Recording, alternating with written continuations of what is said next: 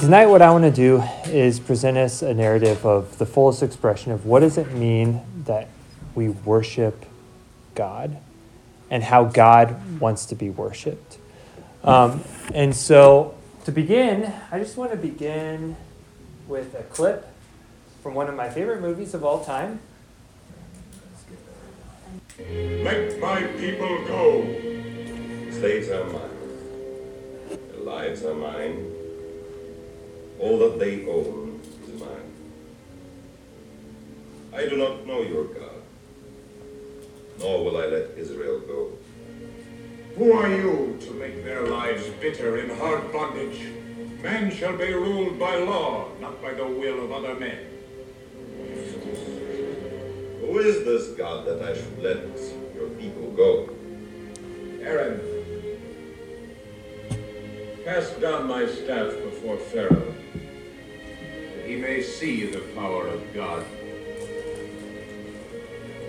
In this you shall know that the Lord is God.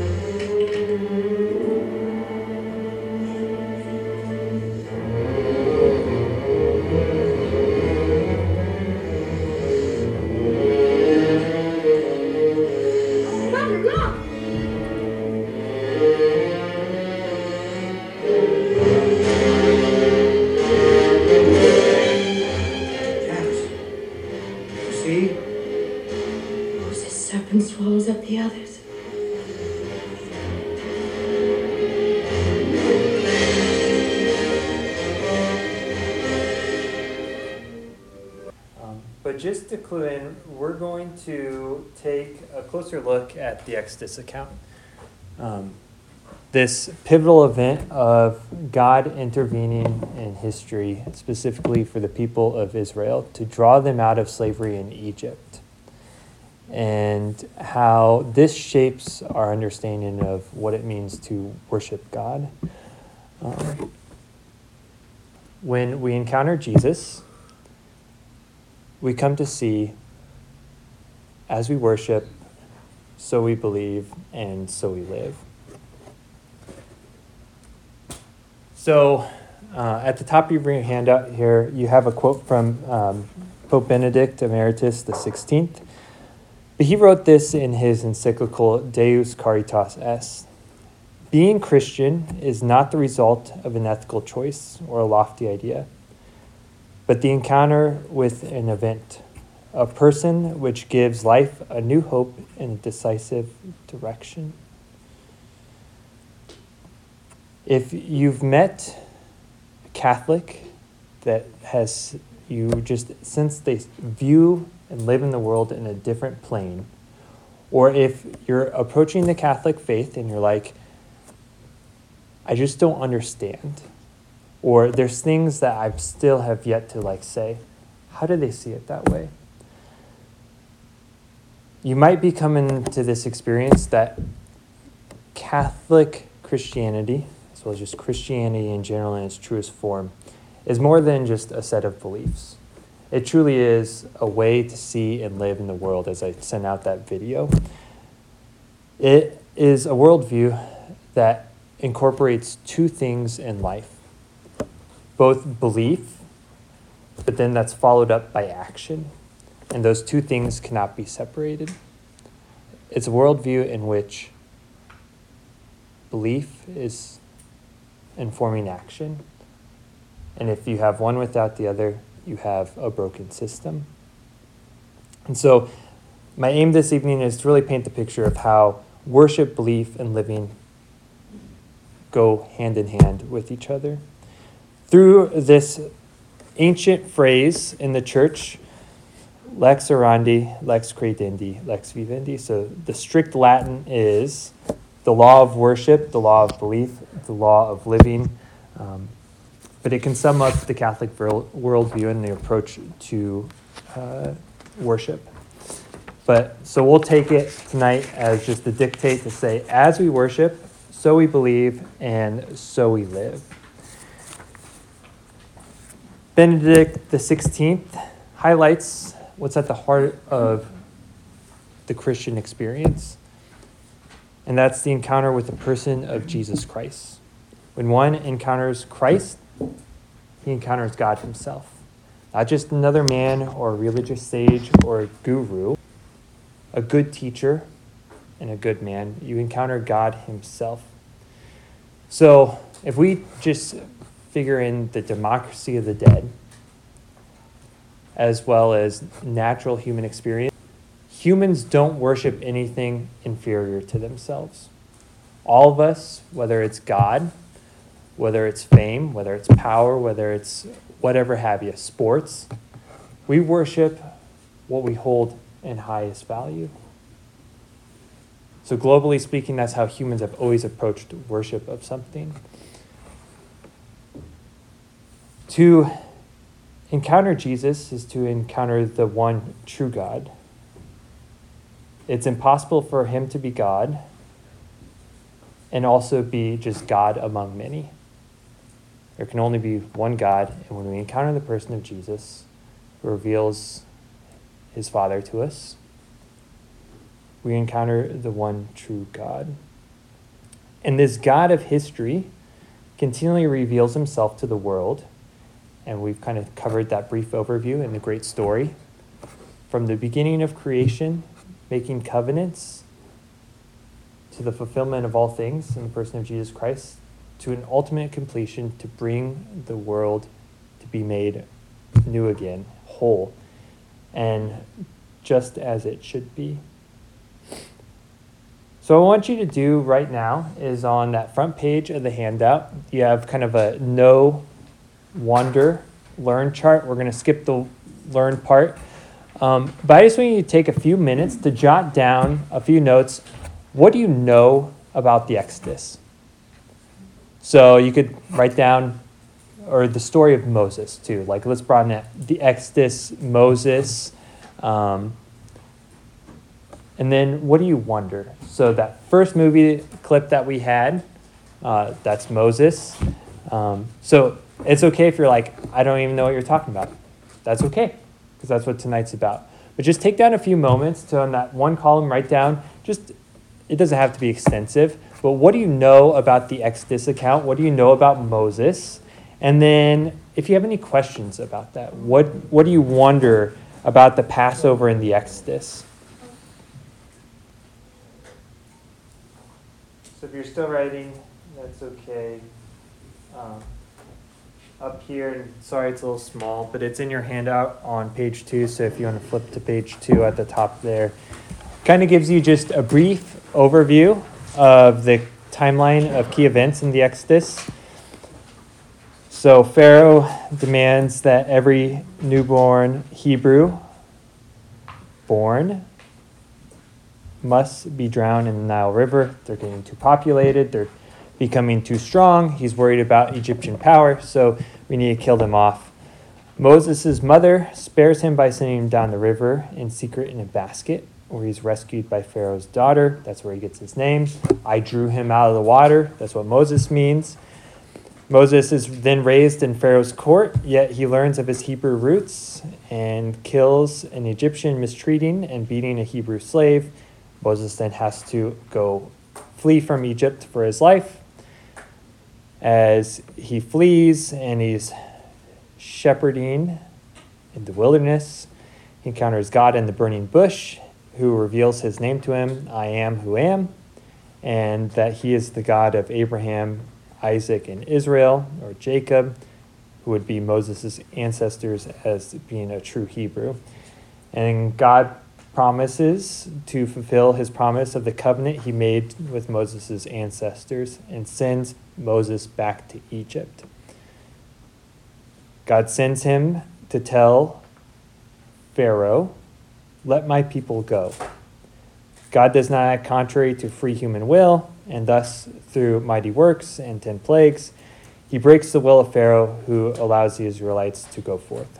The Hebrews leave Egypt after the parting of the Red Sea and go forth into the wilderness, where they soon forget what God had done and complain against God and Moses. Then they wander for 40 days to Mount Sinai, where God establishes a covenant with the Hebrews, gives them the Ten Commandments, where he instructs them on how to live a good and holy life.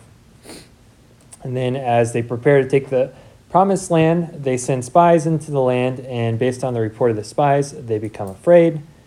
God, because of their hesitancy, makes them spend 40 more years in the desert to purify them and teach them the meaning of trusting God.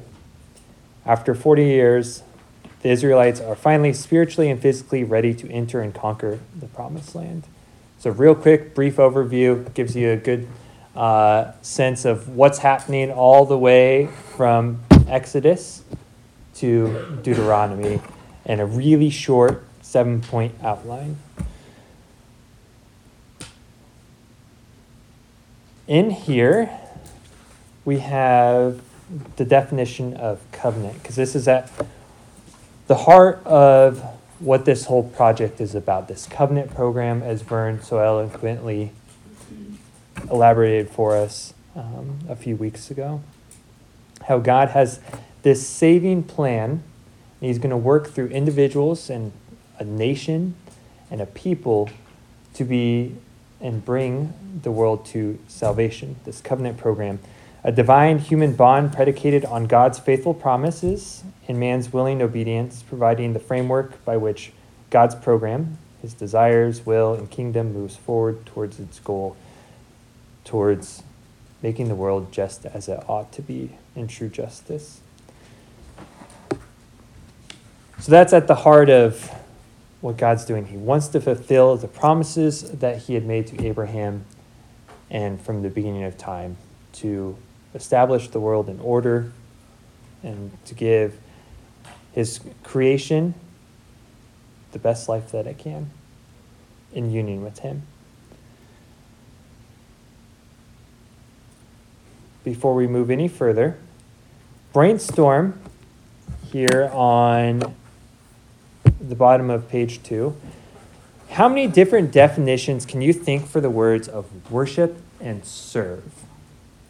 So take another few minutes just to write down as many definitions as you can, and then uh, here in just a few minutes, we're going to come back to them. So, um, how many different ways can you use the word worship in definition?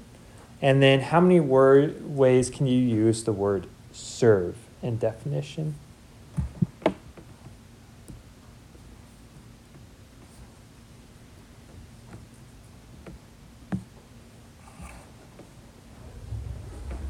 And as you round out your list, um, I, if you, you're still going, keep on going. Um, but if you've reached the end of your list, uh, if you want to open up your Bible, if you brought one, or um, there's, I brought around copies of the New American Bible. Um, so if, or just a Bible, it's the translation New American Bible. Um, if you want to go ahead and open up to Exodus 3. That's where we're going to begin our exploration tonight. We got any wordsmiths still making definitions? No? Okay. So, uh, beginning with Exodus 3 7, just to give us context, if you kind of look at the headings, we're actually when Moses is encountering the burning bush. So he's speaking with God at this part. So Moses is interacting and encountering God, and God is giving him his mission. And so in verse 7, we have the Lord saying, I have surely seen the affliction of my people who are in Egypt and I have heard their cry because of their taskmasters. I know their sufferings, and I have come down to deliver them out of the hand of the Egyptians, and to bring them up out of a, bring them up out of that land to a good and broad land, a land flowing with milk and honey, to the place of Canaan, the Canaanites, the Hittites, the Amorites, the Perizzites, the Hivites, and the Jebusites. And now behold, the cry of the people of Israel has come to me, and I have also seen the oppression with which the Egyptians oppress them. Come, I will send you to Pharaoh, that you may bring my people back, the children of Israel, out of Egypt. But Moses said to God, Who am I that I should go to Pharaoh and bring the children of Israel out of Egypt? And he said, But I will be with you, and this shall be the sign for you that I have sent you. When you have brought the people out of Egypt, you shall serve God on this mountain.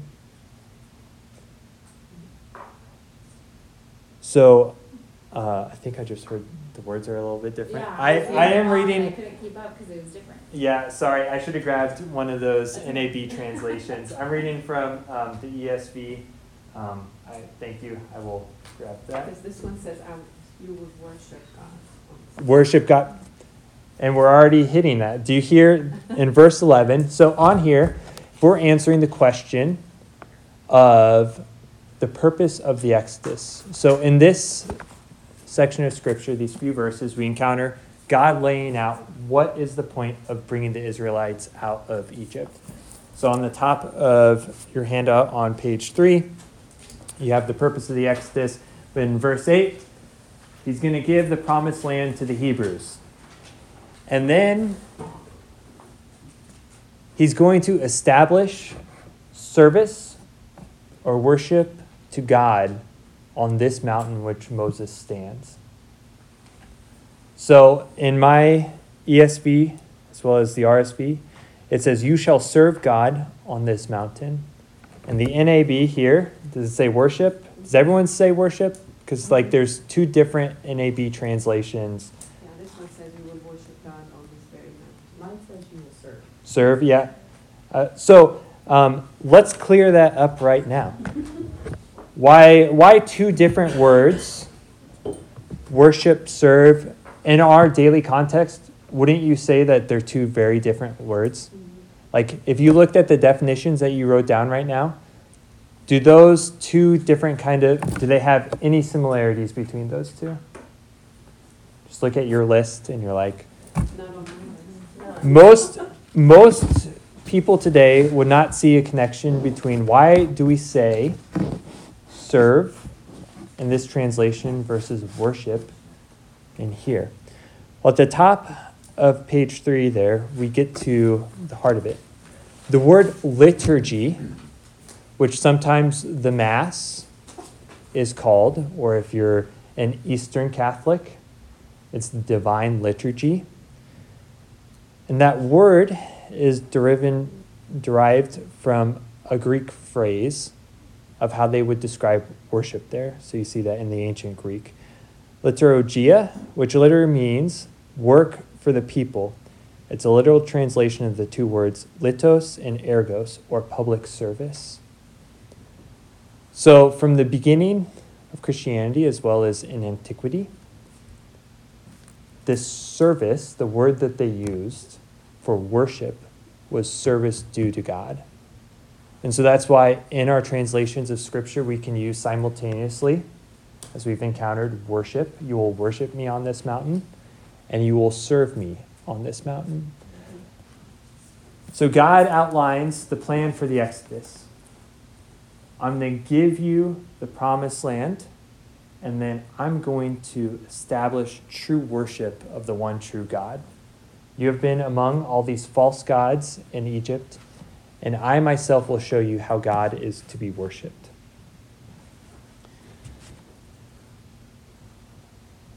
And this call to worship is brought to its fullness for the first time in Exodus 7. So if you want to go ahead and flip to Exodus 7.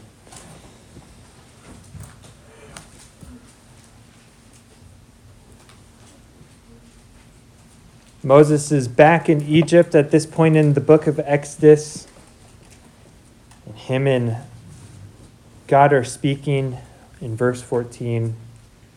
The Lord said to Moses, Pharaoh's heart is hardened. He refuses to let the people go.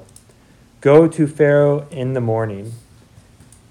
And then skipping down to verse 16, and you shall say to him, The Lord, the God of the Hebrews, uh, let me get back to the NAB just so I don't cause confusion. Say to him, The Lord, the God of the Hebrews, sent me to you with this message Let my people go to worship me in the desert. But as yet you have not listened. And then Moses, through God's power working in him and through the instrument of his staff, turns the Nile River into blood. So, again, some translations the Bible will say, as it says here, that they may go serve me or worship me in the wilderness. And so, Moses is sent with this message let my people go so that they may serve me. And this is the Lord's words to Pharaoh. And then that call to service or worship is repeated four other times between Moses and Pharaoh as we read throughout the account of the Exodus. In these interactions from them, we can see how God is revealing to us what it means to worship God. And so on page three here, I'm going to break you guys kind of into some group work. We're going to look at a couple of different passages. I want you just kind of read through the passage and then talk. What is Pharaoh saying? What's his demands? What's Moses' rebuttal to him? So Moses is going to go with a message. Pharaoh is going to say, Nope, here's how it's going to be, or here's how it's going to be. And Moses is going to say, Nope, here's actually how it's going to be. What's Pharaoh's compromise? So there's going to be some times in these accounts where Moses goes and says, Let us go do this. Pharaoh says, No, you can't do that. How about this? And then take a moment to just draw out what do you think this is telling us about what it means to worship the one true God? And then we're going to come together as a group and we're going to just walk through the three different accounts. Um, let's see. Can I have these two tables take Exodus 8, verses 20 to 30? So that's one account where we're going to see uh, Pharaoh and Moses having a dialogue about what God is asking the Israelites to do. And then I want these two tables right here to look at Exodus 10, verses 3 through 11, 16 to 18, and then verse 20. I can read that slower if you need me to. And then, Zach Taylor, if you join this table, and if you guys would look at Exodus 10, 24 to 29, and then skipping ahead to chapter 12, verses 31 to 32, because you get the in cap story. So we skip some chapters to reach the conclusion of that dialogue.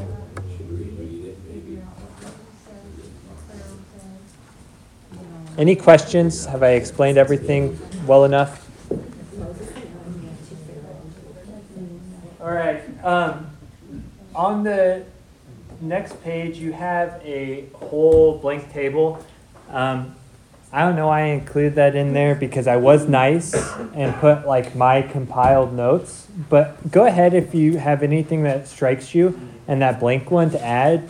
But on the last page of your packets, that's why I told you don't thumb through it because you would miss, like, ruin the purpose of this exercise if you had everything laid out for you, okay? So that's why I was, like, very adamant don't thumb through this. Um, but on the back there, you have kind of the um, table that I was working through. So those who are working on Exodus 8. So we can see from this account, um, if we go back and read, but Pharaoh says, Okay, you've come to me with this request, go to sacrifice God within the land of Egypt.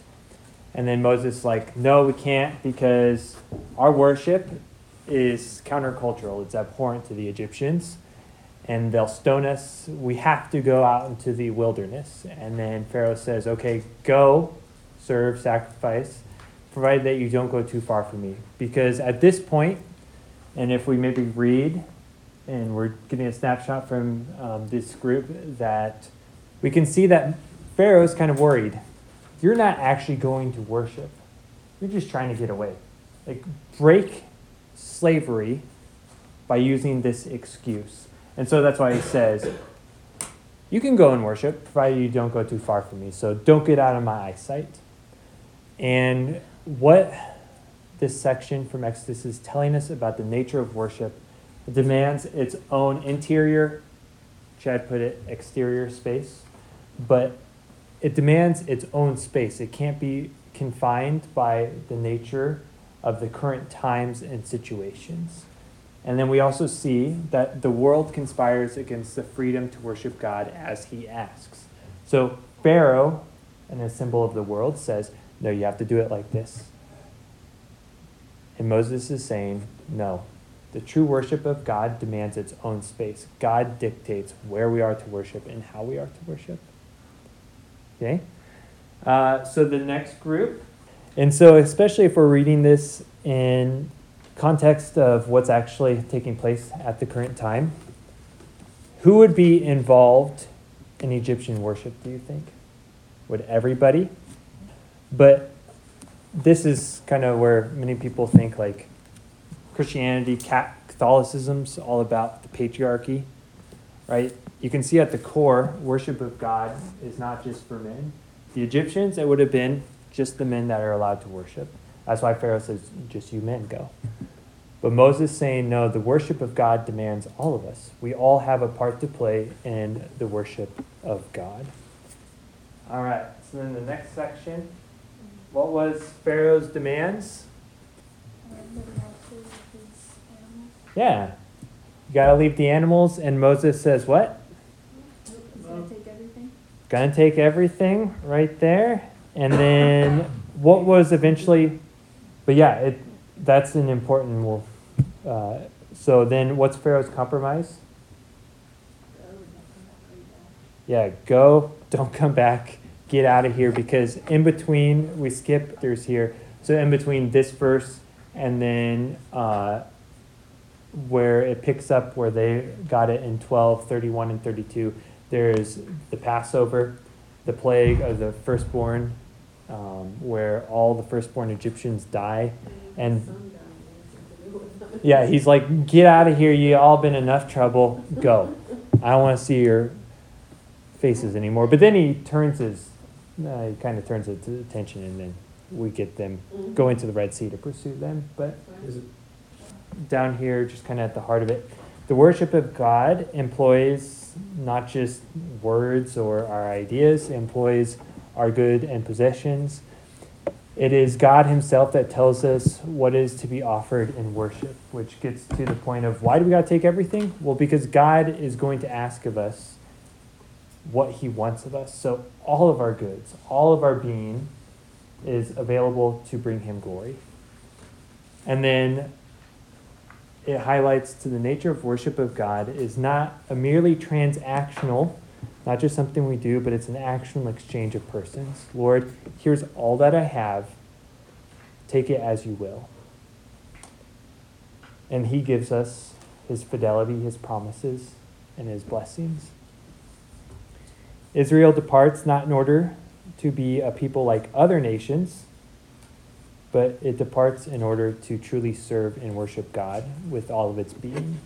So they get sent out with this whole purpose. On page four, a quote from Benedict XVI in his um, non papal name, Joseph Ratzinger, from The Spirit of the Liturgy. And so he has a section in this book where he walks through what is at the heart of the Mass? The liturgy. And he recounts why the Passover event is brought new in the Mass, but then why it's so important for us and how it informs our lives. So we're circling back to what does this phrase, lex orandi, lex credendi, lex vivendi, mean for us? What's at the heart of it? And so he writes in the spirit of the liturgy a people without a common rule of law cannot live. It destroys itself in anarchy, which is a parody of freedom, its exaltation to the point of abolition. When every man lives without law, every man lives without freedom. Law without a foundation in morality becomes injustice. When morality and law do not originate in a Godward perspective, they de- degrade man because they rob him of his highest measure and his highest capacity, deprive him of any vision of the infinite and eternal. This seems seeming liberation subjects him to the dictatorship of the ruling majority to shifting human standards, which inevitably end up doing him violence. So, in that first clip there, what's Moses say, if you remember? Man should be ruled by law, not the will of another man. But for the Egyptians, the will of Pharaoh was law. But he's pointing to something higher. So he's speaking on the nature of this quote.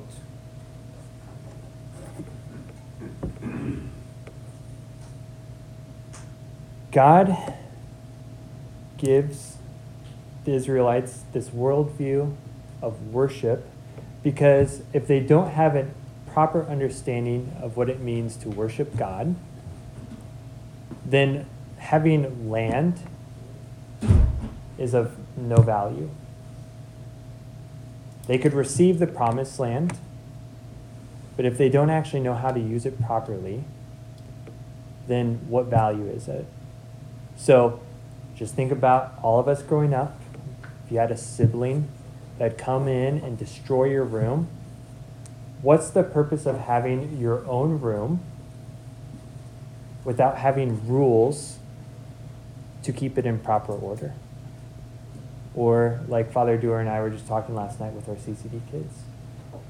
If you don't have the game of basketball without rules, then what is it?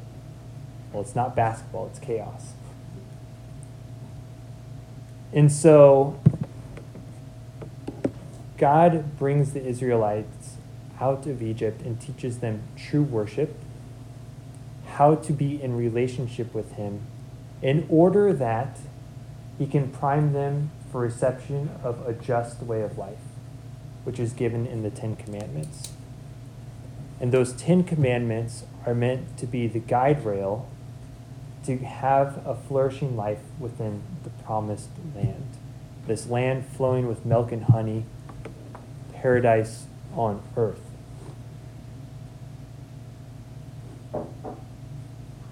And he makes a covenant with them that's lived out by the worship of God. And from this worship, following after his plan for a full and joyous life. It's of no use. It only becomes a true good, a real gift, a promise fulfilled when it is a place where God reigns. Which at the top of our quote, that's what it gets to. If we don't have a people, a place where God is held in highest esteem, then we become subject to just man's own will and the shifting nature of our own thoughts. So we must put our law and place it within the context of God's words and how He has revealed Himself and how He wants us to relate to Him.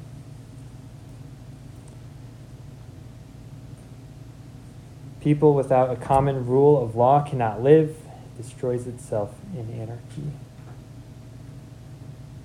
And if we look throughout all the history in the Old Testament, when Israel fails to worship God as he has asked, and to place the true heart of their worship in him and not in their own designs, as Pharaoh was saying, because they creep into this. They creep in, oh, we're going to do this it in that way because it fits us better than what God has asked. Or God has asked us to do this, but uh, that's a little hard. I'm going to do it my own way. Then they turn away from God and worship false gods, powers and values of this world, and then their freedom to collapses. So we could look at multiple accounts and we probably will we could revisit them or visit them. But us too. When we fall away from the right worship of God, we actually aren't being led into freedom. We are being led into slavery. Which is why the story of God's intervention in the world and the Exodus plays out for us when we hearken back to that first quote that we began with tonight. That at the heart of Christianity is the encounter with a person who gives our life a new direction, shows us how we are to live and walk in our lives. This person of Jesus Christ says, I am the way, the truth, and the life. And his exodus from this world on the cross brings us freedom from the slavery of sin.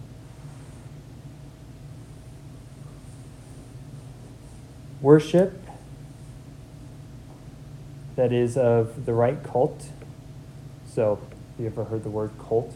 Right? It comes from the actual understanding of like to cultivate, to bring about. And so it's actually a word that we can use like the nature of worship or how we worship.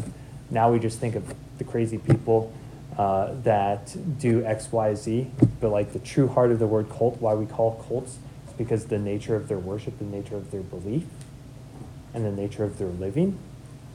But true worship that God has ordained and then brought to its fulfillment in the person of Jesus Christ and laying down the institution of the Mass and Christian living in his church is essential for the right kind of human existence in the world.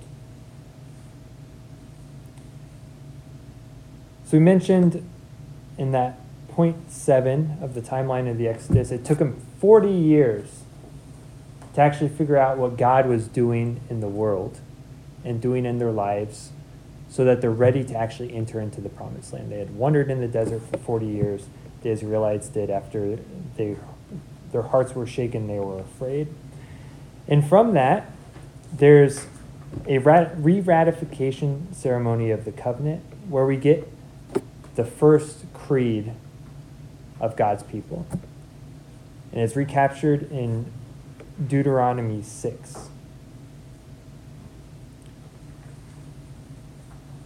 And it goes, Hear, O Israel, the Lord is our God, the Lord alone.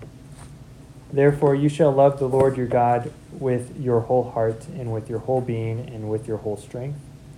Take to heart these words which I command you today. Keep repeating them to your children.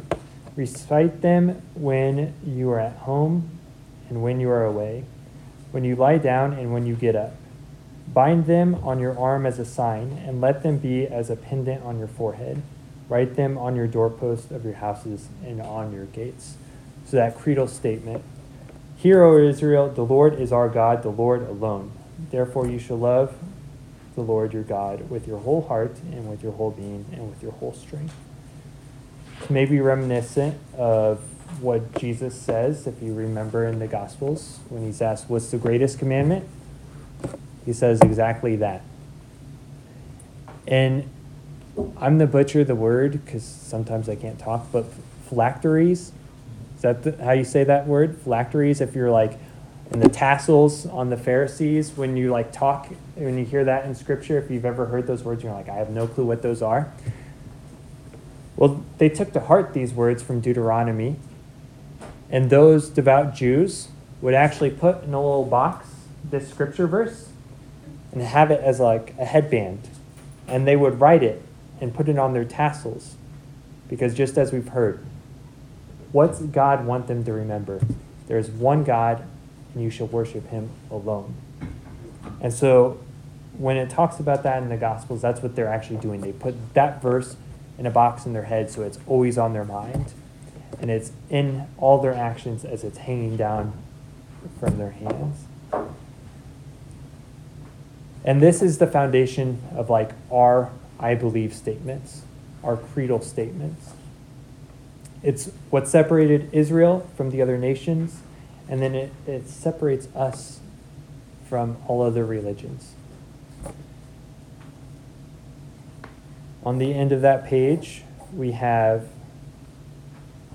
paragraph 170 from the Catechism of the Catholic Church, where it says, We do not believe in formulas, but in those realities they express, talking about creeds, which faith allows us to touch. The believer's act of faith does not terminate in the preposition, propositions, but in the realities which they express.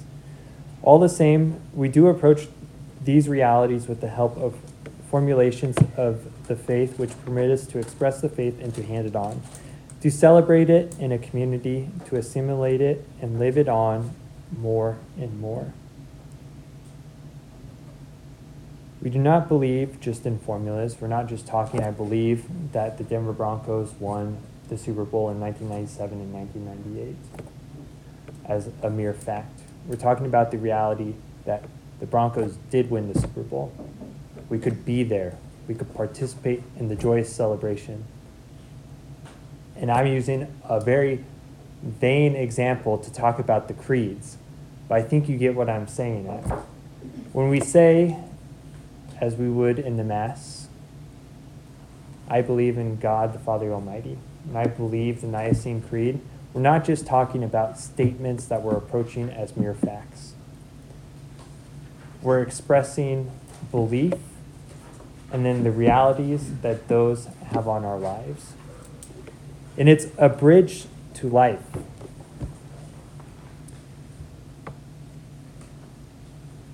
So, from being unbaptized to baptized, you profess faith through a creed or through a series of questions asking you to express faith. That's how the faith was originally passed down.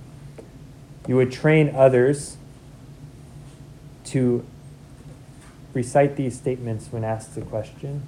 And they weren't just statements, they were deeply held beliefs emanating from this encounter with the person of Jesus Christ. So, from having no life to new life in baptism. It is also in the Mass a bridge between the liturgy of the Word, where we hear what God has done in the world, that brings us into full relationship with Him as we receive Him in the body, blood, soul, and divinity present in the Eucharist. And then it's the bridge between the worship of God and living a sure and fulfilling life. So we're able to express faith through a creed, but it's not just mere belief, it's then putting it into action in our lives. So that Latin phrase, as we worship, so we believe, so we live. From God drawing the Israelites out for the express purpose of giving them a good land, but then establishing for them this true relationship with Him through worship and service of Him, so that they're not one people among many. They are a light to the nations. They're drawing all people back to God. And then that informed the way that they believed, the way that they saw the world. And from that, it shaped the way that they lived. They lived differently so that they could be a magnet to draw people back from God.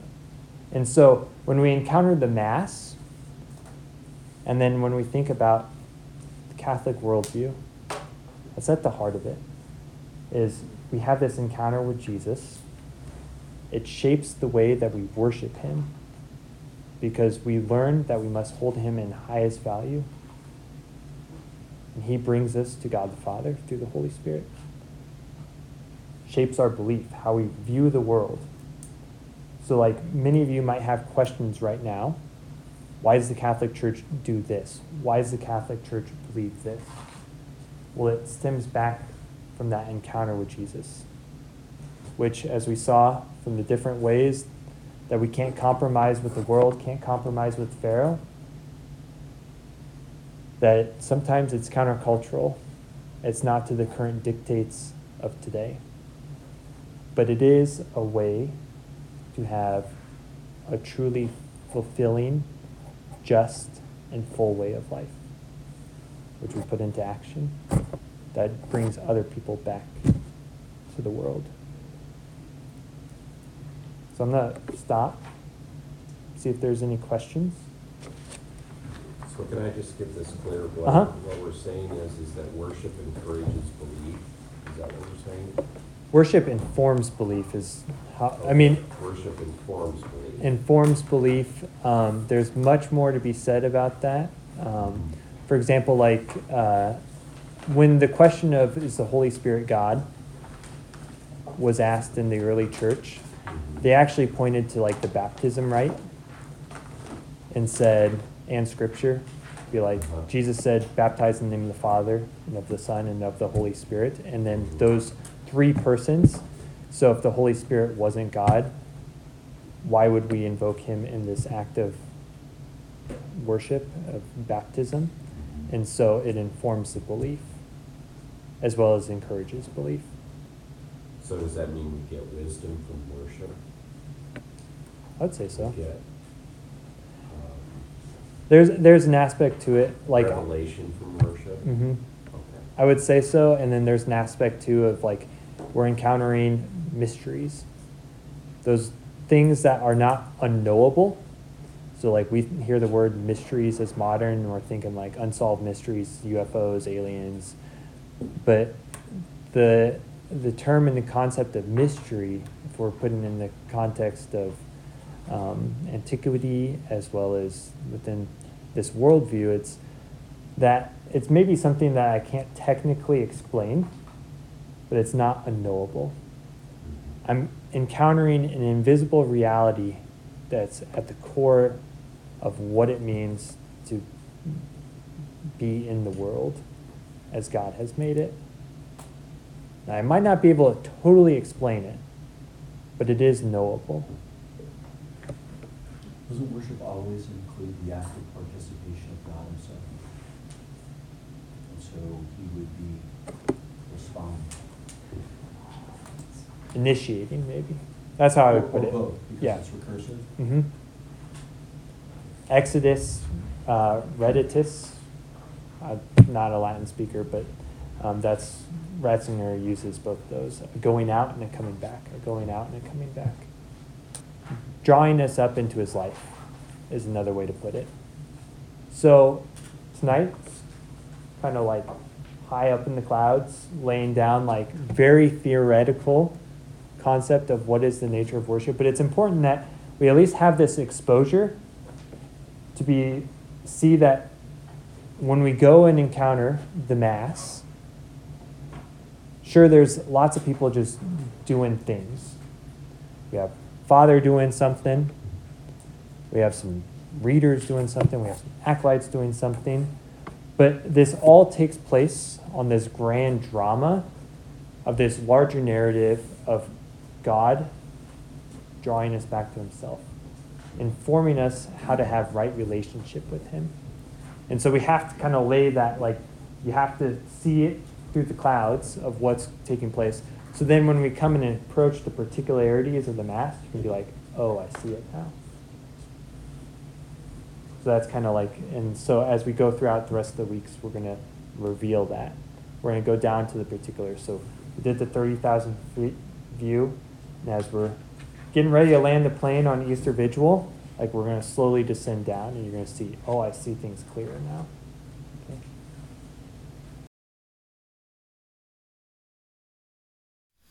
Thank you for listening to this great content from St. Peter Catholic Church.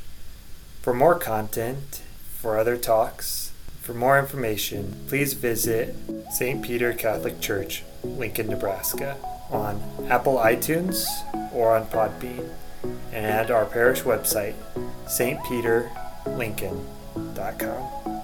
God bless you.